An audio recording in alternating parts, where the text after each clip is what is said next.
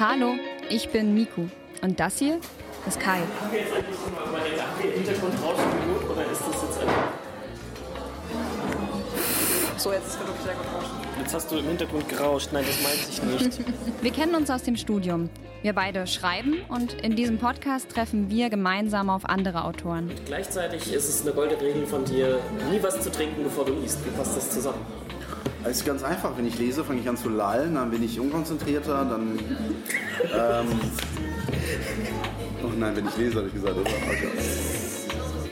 war okay. ähm, Das Spiel heißt Shot Stories und die Regeln sind ganz einfach. Zu trinken gibt es statt dem üblichen nüchternen Glas Wasser einen Shot nach Wahl. oh ja, rumtrinken ist immer gut. Trinken.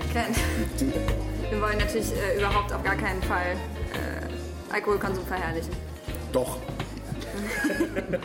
ich, Deswegen bist du der erste Gast, Martin. Es wird gelesen, gesprochen, gelacht. In der ersten Folge gibt es Rum mit dem Dichter und Open Mic Gewinner Martin Pika.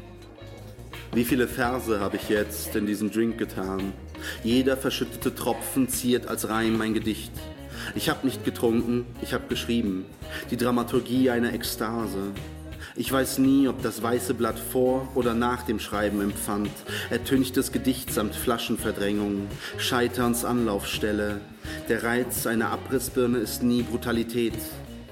Die Drohung ruhender Kraft wie ungetrunkene Flasche, weißes Papier, Gewalt gegen sich selbst, um Gewalt in Gang zu setzen. Ich bin nicht betrunken, ich bin beschrieben. Verspiele mich als Statist, Improfassung eines Deliriums. Ich arbeite nicht immer am selben, ich arbeite am Selbst. Gedichte und Getränke suchen einen Neubeginn. Abonniert jetzt, um keine Short Story zu verpassen. Bis bald. Das glaube ich. Anstoßbild. Wir sind zu schnell für die Fotografen. Nimm, das, nimm die Kappe vom Orientier. Stimmt, ich habe mich so eingetragen.